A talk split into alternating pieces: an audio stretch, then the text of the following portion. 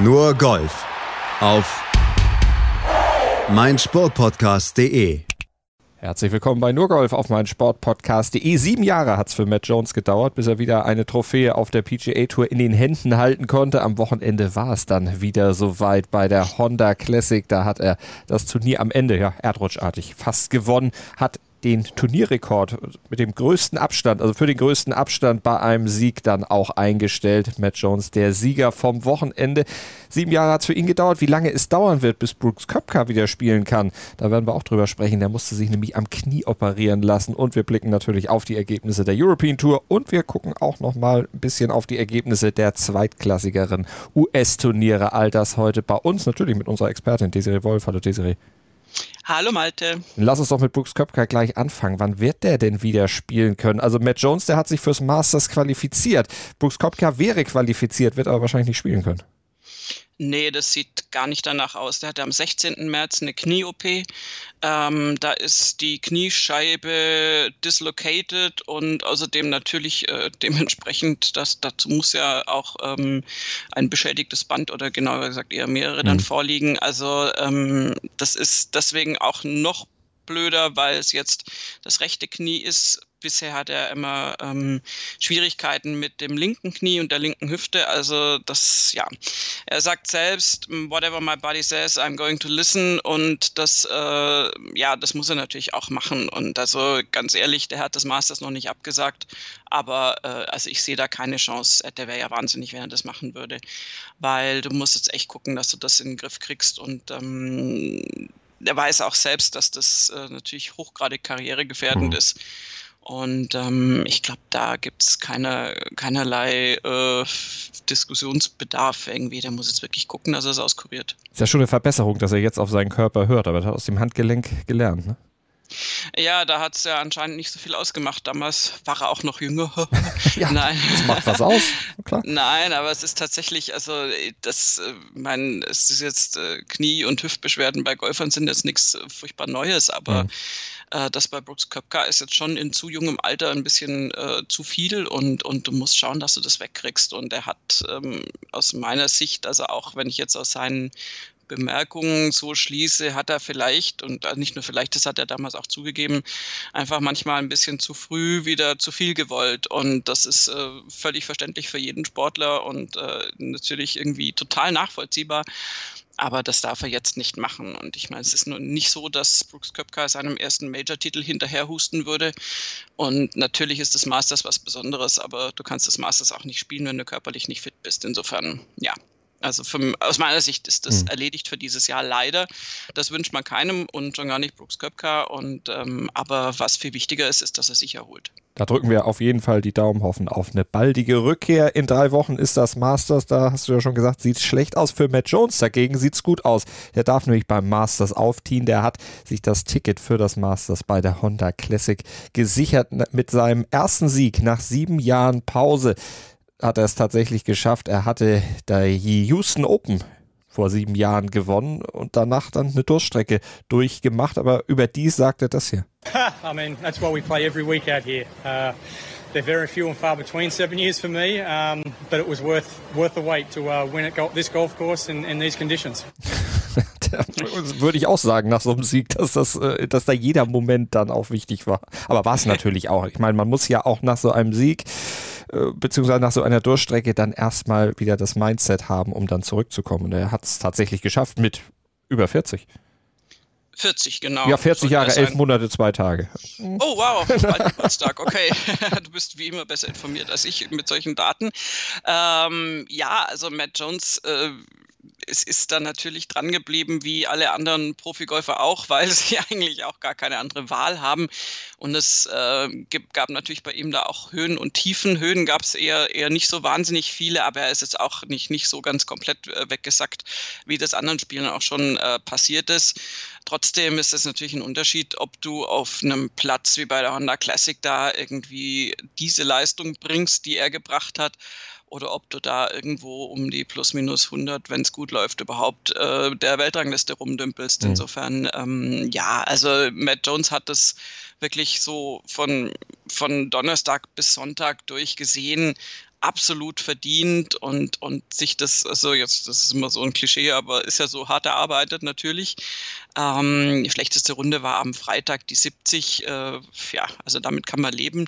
Und er hat am Donnerstag mit der 61 natürlich ein irre Ausrufezeichen gesetzt. Also das, das war eine mega beeindruckende Runde und ähm, mit das Beste, was man, glaube ich, über lange Zeit auch auf diesem Platz gesehen hat. Bogiefrei ähm, schon auf den Löchern zwei bis fünf mal eine Birdie-Serie mit vier Birdies hintereinander, dann kurz mal ein bisschen Ruhe und auf den Backline dann nochmal fünf Birdies zwischen 11 und 18 mit ein paar Pars dazwischen. Das ist, also das war schon so eine Ansage von hm. Matt Jones. Und damit hat er das erste Mal in seiner Karriere eine 54-Loch-Führung dann auch über die Bühne gebracht. Zweimal hatte er vorher schon nach drei Runden ganz oben gestanden, aber das ist schon Jahrzehnte fast her. 2008 Honda Classic. Bei diesem Turnier, da wurde er am Ende dann geteilter Vierter und 2009 bei der John Deere Classic, da fiel er dann auf den geteilten fünften Platz noch zurück.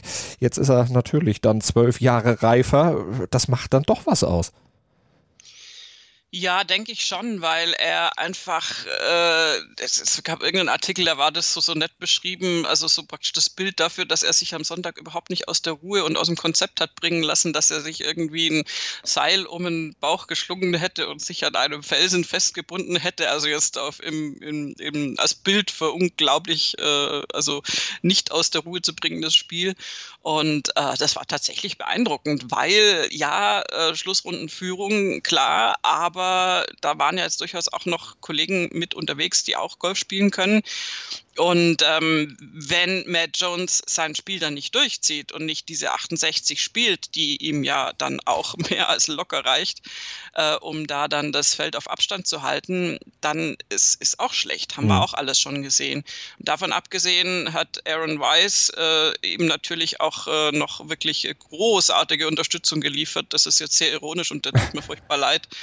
Aber der war ja mit 64, 64 da wirklich ganz vorn mit dabei und hat schon am Samstag eine 65 gespielt, die echt, ähm, naja, äh, nicht, nicht so doll war und hat am Sonntag auf der 10, wo er wirklich einen Schlag hinter Matt Jones lag, das war die einzige Ecke, wo es mal so ein bisschen spannend war, so genau in der Mitte der Runde, hat er tatsächlich einen Vier-Putt gespielt. Also ähm, dass das, ähm, ja, und zwar aus nicht allzu langer Distanz und sich damit ein freundliches Triple Bogey erarbeitet, also eine 7 auf einer 4. Mhm. Und ähm, ja, danach war natürlich dann irgendwie alles, alles zu Ende. Das hat man dann auch gemerkt. Er hat dann die Pars noch gerettet, hat an der 16 noch ein Double Bogey und an der 18 noch ein Bogey gespielt. Ähm, und dann äh, hat es auch gereicht. Er hatte aber auch einen fulminanten Start in die Schlussrunde. Also der hätte ihm gefährlich werden können. Aber sind wir halt beim Konjunktiv. Und genau diese Aussetzer hat Matt Jones nicht gehabt und, und hat das blitzsauber durchgezogen. Und dann fiel Wise am Ende auf den geteilten 13. zurück. Jones hat es durchgezogen. Wann wusste er denn, dass es auch reichen würde? Ich meine, der Vorsprung am Ende war ja groß. Uh, when my tee shot was on the green on 17. Those holes out there are just brutal. Um, and putting on, we were putting on an ice rink today in the wind. It was, they were firm, they were fast, and they were a little bumpy. So um, I was not taking anything for granted until I hit that green on 17. Ist ja auch kein einfacher Kurs, ne? Denn ich meine, das ist immerhin Palm Beach Gardens, das ist der PGA National. Genau, du hast die Bear Trap am Schluss, das ist auch genau die 15 bis 17 und also sprich, da hast du es dann hinter dir. Und ähm, ja, das, das ist ein wahnsinnig toller Turnierkurs auch. Und äh, man muss eins mal wirklich sehr, sehr, sehr lobend erwähnen. Matt Jones hat eine Spielgeschwindigkeit, die ist abartig. Also es gibt schnelle Spiele und da gibt es noch schnellere Spieler. Und dann gibt es noch Matt Jones. Ähm, die haben das über die, äh, die hat natürlich irgendwie auch ein bisschen Langeweile dann auf der Schlussrunde, die ganzen Statistiker, und haben dann die Zeiten immer gestoppt, die er vom Ansprechen des Balles bis zum Schlagen tatsächlich hat. Und das sind unter fünf Sekunden, meistens 4,1. War wirklich in Serie. Der stellt mhm. sich hin, macht gar keinen Probeschwung, waggelt kurz, konzentriert sich, zack. Und noch bevor du, die, die, die Reporter haben es immer nicht, die sind immer nicht mitgekommen, weil du ja normalerweise bei einem, keine Ahnung, Bryson DeChambeau äh, nimmt sich ja schon viel Zeit oder auch Jordan Spieth oder wir haben ja noch so ein paar ähm, Slowplay-Kandidaten da auf der Tour. Kevin Nah früher natürlich äh, unglaublich berühmt dafür. Aber du hast ja ganz viele, bei denen dann natürlich erstmal hier Konzentration und Ansprechen des Balles, dann machst du irgendwie Probeschwünge, zur Not auch mehrere und dann äh, setzt du nochmal ab und stellst ihn nochmal hin, da kann ja ewig Zeit vergehen. Und bei Matt Jones sind das solide 4,1 Sekunden. Und aber auch, also es ist wirklich, es ist zum Zuschauen, ist es dir zu schnell. Da, da kommst du schon fast nicht mit aber er hat das, also auch in dieser, die haben das ja in dieser Schlussrunde gestoppt. Also das ist wirklich sein normales Spiel und das kannst du natürlich auch nur dann durchziehen, wenn du auf so einer Welle schwimmst. Also wenn du dir einfach sicher bist und, und diese Sicherheit äh, im, in der Schwungbewegung, dieses sich wohlfühlen mit sich selbst und seinem Golfschwung, das hatte er da einfach ein Spieler den Reporter hassen. Ich meine, vier Sekunden, da kannst du keine Geschichten erzählen, da kannst du keine Spannung aufbauen, da musst du einfach, ja, nur konzentriert sein. Und das ist schon wahrscheinlich für den meisten oder die meisten Kommentatoren dann nicht ganz so einfach. Aber für MJ, also Matt Jones, war es ja auch in den Jahren nicht so einfach. Aber beim Players, da hat es offensichtlich bei ihm so ein bisschen geschnackelt. I'd say it started at the Players on maybe Wednesday or Thursday. Um, I just found something working with my coach, got a feel for something and uh, ever since then I've had the same feeling, which is great. And that's probably why I had the best ball striking week of my career. Also manchmal braucht es irgendwas, was er durch Zufall mehr oder weniger findet. Wobei man ja auch sagen muss, in dieser Durchstrecke auf der PGA Tour, da war er ja jetzt nicht unerfolgreich. Er hat ja immerhin die Australian Open gewonnen, 2015 und 2019. Also er wusste schon noch, wie man gewinnt. Na, das schon, aber das ist äh, genau das, was ich meine. Wenn du beim Players da jetzt äh, zwar natürlich jetzt nicht gewinnst, das wissen wir ja, aber irgendwie, wenn es so, so, so schnackelt, wenn, wenn du einfach, äh, wenn irgendwas einrastet und du merkst, aha, okay, jetzt habe ich was gefunden. Das ist, das ist ausschlaggebend für meinen Schwung. Und jetzt läuft die ganze Maschinerie wieder. Und wenn du das dann mitnimmst, das ist übrigens die äh, fast größere Leistung, ähm, in die nächste Turnierwoche und das dann bei der Honda Classic auspacken kannst, ähm, dann führt es dazu, dass du da wirklich auch dann ja, unter Umständen eben auch diese vier Tage durchziehen kannst, ohne dass dir groß was passiert, ohne dass du größere Dellen hast. Und ähm, ja, also wie gesagt, das, das Spiel von Matt Jones, das sah bombensicher aus äh, über weite Teile des Turniers und äh, ja, wie gesagt, so, so beeindruckend. Also diese, diese, Spielgeschwindigkeit ist ein Traum. ähm, der könnte auch mal diese, diese Wettbewerbe der European Tour mitmachen, wo sie immer die, die, das, mhm. das schnellste Golfloch und sowas da irgendwie prämieren. Da wäre ja durchaus ein Kandidat, weil der braucht, braucht nicht viel, bis losgeht. Aber das ist ja, ähm, ja, das ist nur so ein Seitenaspekt, der einfach sehr, sehr lustig und ich finde sehr, sehr bemerkenswert ist. Ja. Aber die generelle Leistung von Matt Jones äh, bestand nicht nur aus, aus schnellem Spielen, als er am Abschlag stand, sondern auch wirklich aus sehr, sehr, sehr guten Putts, die er ganz solide verwandelt hat. Und ähm, das, das, das brauchst du dann auch, um, um diese Schlussrunde heimzufahren. Ich meine, ja. diese 68 ist es ja nicht so spektakulär wie zum Beispiel eine 64 von Jay Seifert oder eine 65 von Brandon Steele, die sich da ja um 38 oder 31 Plätze noch nach oben gespielt haben auf diesen geteilten dritten Platz. Ähm, das waren natürlich so Tageshighlights, aber die hatten nicht annähernd den Vorlauf, den Matt Jones hatte und nicht annähernd dieses Punktekonto, nenne ich es jetzt mal. Mhm. Ähm, und insofern, also ich, ich war da sehr beeindruckt und ich gönne es ihm, weil also alle anderen haben es ganz deutlich einfach nicht annähernd so verdient wie er, diesen Sieg heimzubringen. Strokes gained Tito Green 14,301 und Strokes gained around the green 5,563. Also das verdeutlicht nochmal diesen Vorsprung dann am Ende, den er hatte. Du hattest Seifert und Stil angesprochen und die Vorleistung, ja, wenn man da Runden über 70 drin hat, wie Seifert mit der 74 am zweiten Tag oder zwei gleich, wie Brandon Steele mit der Donnerstagsrunde und der Samstagsrunde 73 und 71, dann reichen dann eben auch wie bei ihm so 65er Runden nicht aus, um da dann eben mithalten zu können. Da muss man schon sehr, sehr konstant sein. Konstant in der Beer Trap, du hast es ja vorhin gesagt, diese Schwierigkeit auf dem Platz, das war Sam Ryder. Der hat nämlich die Beer Trap in dieser Woche mit minus drei absolviert. Das ist die beste Runde oder die besten, das sind die besten Resultate, die einer, der den Cut geschafft hat, bei diesem Turnier in diesem Jahr geschafft hat.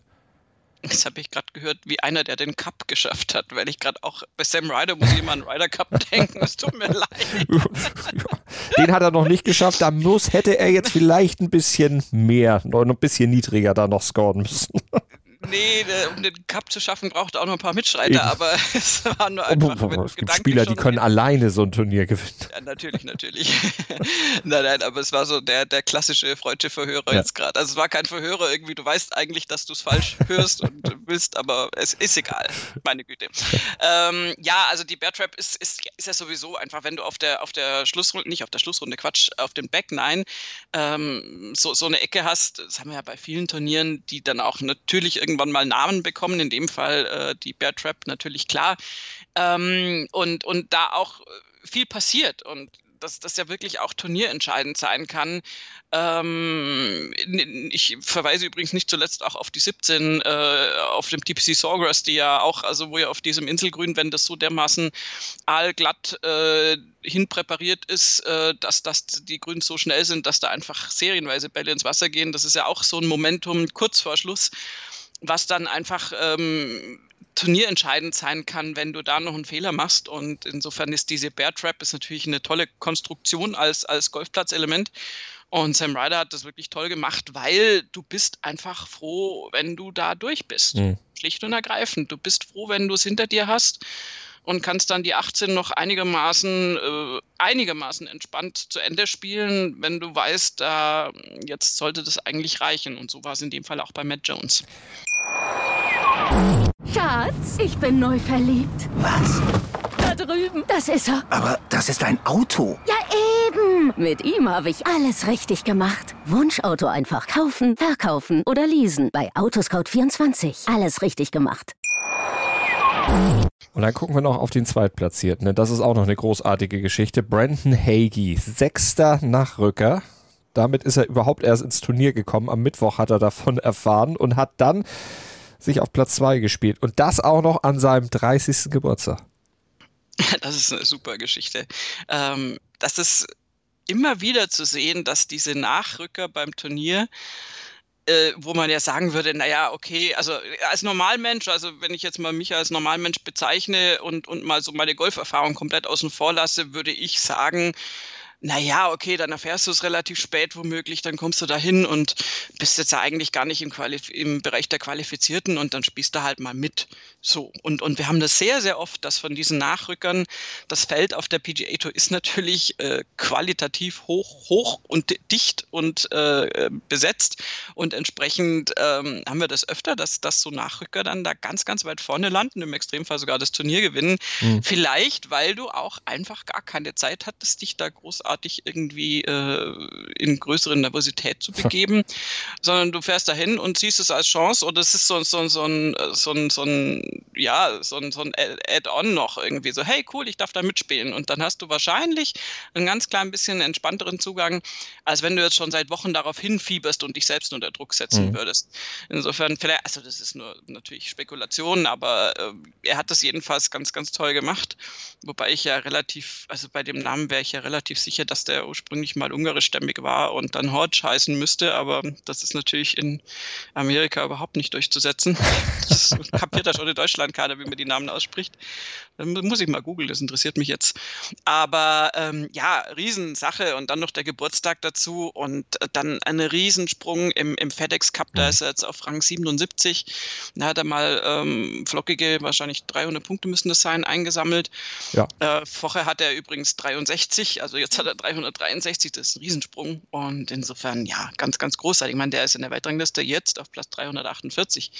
Das ist schon, ähm, das ist schon einfach äh, ein, ein, ein, eine riesige Leistung und, und toll, dass sowas dann funktioniert.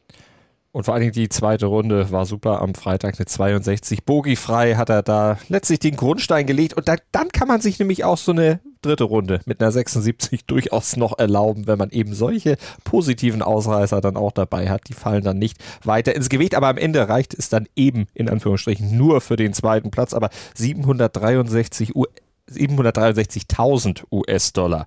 Das äh, ist natürlich auch was, was er mit seiner sportlichen Vita dann nicht unbedingt unterschätzen wird. Seine beste Platzierung vorher auf der PGA Tour, die liegt auch schon ein paar Jährchen zurück. 2017 war das, da war er mal geteilter Fünfter bei der RBC Canadian Open, die ja übrigens in diesem Jahr nicht stattfindet, zum zweiten Mal in Folge schon. Was haben wir noch vergessen bei diesem Turnier? Müssen wir noch auf irgendwas eingehen? Na, ich finde es sehr bemerkenswert, dass die ganz großen Namen nicht mit vorne dabei mhm. sind. Mhm. Wir haben dann noch auf einem geteilten achten Platz, fangen wir so langsam mal an mit, mit Camillo Villegas ähm, und Zach Johnson, ähm, wobei Villegas jetzt ja auch im Moment nicht der große Name mehr ist. Ich wollte gerade sagen, Sanjay Im, immerhin Titelverteidiger, auch geteilter Achter geworden. Der, der wäre jetzt der Nächste gewesen. Den hätte ich als erstes genannt, aber gut.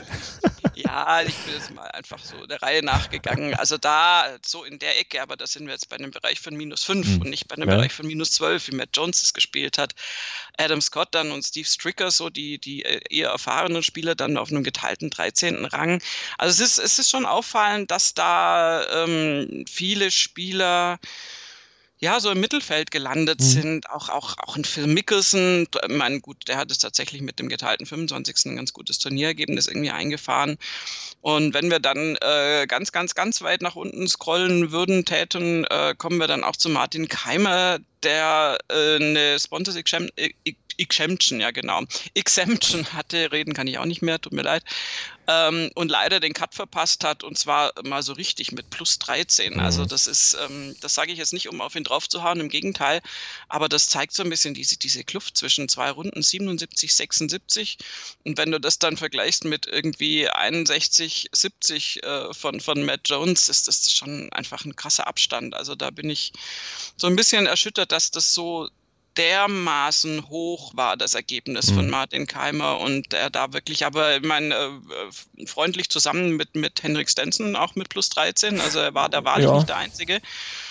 Ähm, das ist so ein bisschen, ja, bisschen, bisschen schade und, und, und Padraig Harrington übrigens, unser Ryder Cup Captain bei plus 10. Also es ist äh, kein Einzelfall, aber also es ging sehr, sehr weit auseinander, die Schere bei dem Turnier, zwischen irgendwie gar nicht mit dem Platz zurechtkommen und äh, so ein paar Jungs, die da vorne weggezogen sind. Und das finde ich insgesamt sehr auffallend. Und dass sich da Matt Jones durchgesetzt hat, ich meine, favorisiert war der ja nun bei Gott nicht. Und äh, das ist dann immer schön zu sehen, dass, dass dieser Sport zu unglaublich vielen ähm, Spielern die Möglichkeit bietet, sich da in Szene zu setzen. Und wenn du dann ein gutes Wochenende hast oder eben gute vier Tage hast, dann bist du da in den Top Ten. Mhm. Oder gewinnst eben das nicht. Turnier. Ja, oder, genau. Oder du gewinnst das Turnier, wie es eben der gute Matt Jones gemacht hat. Soweit zur PGA Tour. Wir blicken noch kurz rüber zur European Tour, zur Magical Kenya Open, presented by Johnny Walker. Ja, da gab es drei Tage lang keine Live-Bilder aus dem Karen Country Club in Nairobi. Da gab es organisatorische Probleme. Offensichtlich irgendwas mit dem Material der European Tour, was dann aus den Häfen nicht wegkamen, irgendwelche Zollgeschichten, die dann erst tatsächlich am Schlusstag gelöst werden konnten. Da gab es dann erst Bilder. Deshalb können wir über das Turnier relativ wenig sagen, außer dass wir Ergebnisberichterstattung betreiben können. Justin Harding, der hat das Turnier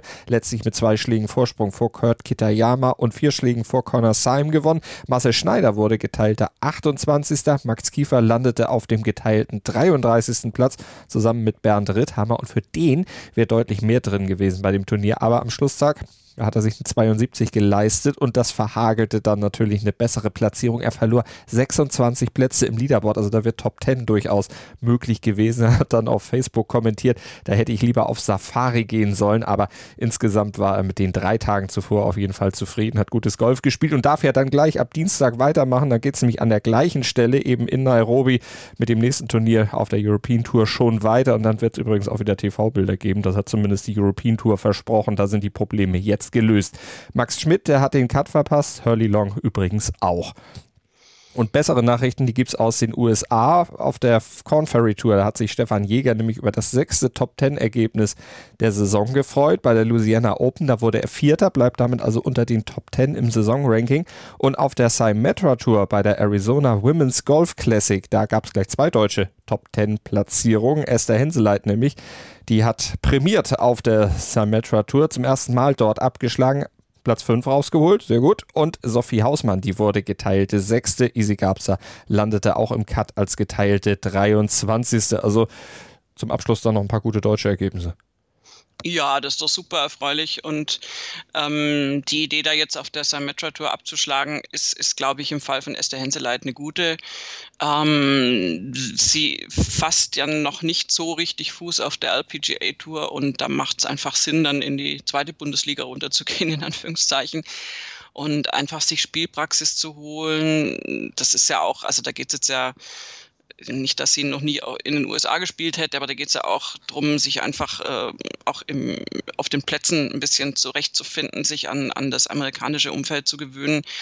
Und ich glaube, dass, dass das ist dann wichtig, dass man sich gute Ergebnisse auf der zwar jetzt ähm, etwas zweitklassigen Damentour holt, aber dass, dass man einfach mal wieder Platzierungen hat, mit denen man zufrieden ist. Und dann kann man diese guten Gefühle und auch diese Erfolgsmeldungen auch mit rübernehmen auf die LPGA Tour. Also mal gucken, wie es dann auch später auf der großen Tour für Esther Henseleit weitergeht, wie es für die anderen Golfer weitergeht. Es geht ja auf jeden Fall zum nächsten WGC dann in dieser Woche. Das ist dann die, das große Turnier, was noch stattfindet, dann von beiden großen Touren natürlich zusammen veranstaltet bei den Herren. WGC Dell Matchplay Championship. Endlich wieder Matchplay. Yay. Ähm, das wird spannend. Auch da ist natürlich die Absage von Brooks Köpka jetzt wieder ein, ein, ein, Rückschlag. Das hätte er natürlich auch gespielt. Und das ist schade. Auch da werden wir ihn vermissen. Und ähm, das ist aber ein Turnier, was auf jeden Fall für, ähm, naja, was, nein, andersrum. Das ist ein Turnier, wo, wo auf jeden Fall Spannung garantiert ist. Matchplay ist ja leider also verständlicherweise zwar, aber leider eher unterrepräsentiert. Und gerade ähm, auf in, in so Ryder Cup Jahren ist es ja noch viel spannender. Also gerade wenn du dann Duelle womöglich zwischen potenziellen äh, Ryder Cup Spielern aus Europa und aus Amerika hast. Hm, da kann auch Patrick Harrington dann relativ viel ablesen, mhm. finde ich immer. Das war ja auch bei Victor Dubuisson vor vielen Jahren so, dass äh, Dubuisson ähm, beim, beim WGC auch rauskam und da Matchplay technisch unglaublich aufgedreht hat und diese Qualitäten letztendlich mit in den Ryder Cup rübergenommen hat. Ähm, für ihn geht es jetzt im Moment nicht um eine Ryder Cup Teilnahme, aber ich finde, es ist einfach ein ganz anderes Format. Ähm, und da gibt es Spieler, die damit besser zurechtkommen und weniger gut zurechtkommen. Und dieses Mann gegen Mann ist einfach immer spannend und auf jeden Fall auch äh, jetzt, also ich finde auch im Verlauf des Turniers dann interessanter, als mhm. wenn sich das Donnerstag, Freitag, Samstag erstmal aufbaut und ja. du dann an manchen Tagen einfach ja noch jetzt kein, kein ultimatives Ergebnis hast, sondern sich nur das Leaderboard so langsam zurechtrüttelt. Beim Matchplay geht es einfach dann, äh, dann richtig um, um, um Weiterkommen und das ist dann im Lauf des Turniers, finde ich, auf jeden Fall eine spannende Angelegenheit. Wäre für mich auch der einzig echte wahre Modus eigentlich für die Olympischen Spiele um Golf da richtig zu präsentieren. Einmal mit der Spannung, die Golf dann auch tatsächlich fabrizieren kann und so ein Matchplay. Modus ist eigentlich auch dem nicht so golferfahrenen Gucker eigentlich viel geläufiger als diese normale C-Spielrunde, wo es dann doch über weite Strecken auch mal langweilig ist. Und bei Olympia könnte man das so schön komprimiert machen, könnte dann Highlights sich rausgucken, äh, die dann auch wahrscheinlich übertragen würden, dann auch vielleicht auch gar nicht äh, auf, auf 18 Loch, sondern einfach auch noch verkürzen das Ganze, um es einfach knackig, kurz, interessant zu machen und Leute vielleicht auch zum Golf zu ziehen. Das wäre eine Riesenwerbung für den Sport, ist aber äh, wahrscheinlich schwierig durchzusetzen. Ja. Ähm, vielleicht muss dafür noch ein bisschen Zeit verstreichen, aber generell ist, ist bei diesem Sport natürlich der Bedarf dafür da. Ähm, ja, also schon allein die Jugendlichen dafür zu begeistern. Wir haben ja immer weniger Aufmerksamkeitsspanne bedingt durch unsere äh, digitalisierte Welt und ähm, da ist es jetzt da irgendwie den ganzen Tag lang so eine Freitagsrunde bei, bei einem Zellspielturnier zu verfolgen, ist jetzt, glaube ich, nicht so irgendwie das äh, Aufregendste, was man sich vorstellen kann. Ähm, insofern wäre es da sehr, sehr wichtig, solche Formate immer wieder zu bringen. Das wird jetzt im regulären Turnierablauf ja immer wieder probiert. Die European Tour ist da ja auch recht innovativ. Die PGA Tour zieht manchmal ein bisschen nach. Dass es bei Olympia passiert, äh, ich stimme dir total zu. Ich fände das cool. Äh, befürchte aber, das wird so schnell nicht stattfinden. Ja, und generell ist es eh so, diese Akzeptanz von Olympia ist, ist bei den Golfern ja immer noch nicht so da, wie man sich das vorstellen würde, wie das in anderen Sportbereichen ist. Du hast Sportbereiche, wo du ganz, ganz klar neben jetzt äh, Europa- und Weltmeisterschaften auf die Olympischen Spiele hinarbeitest. Und die sind alle vier Jahre und das ist das große Ereignis.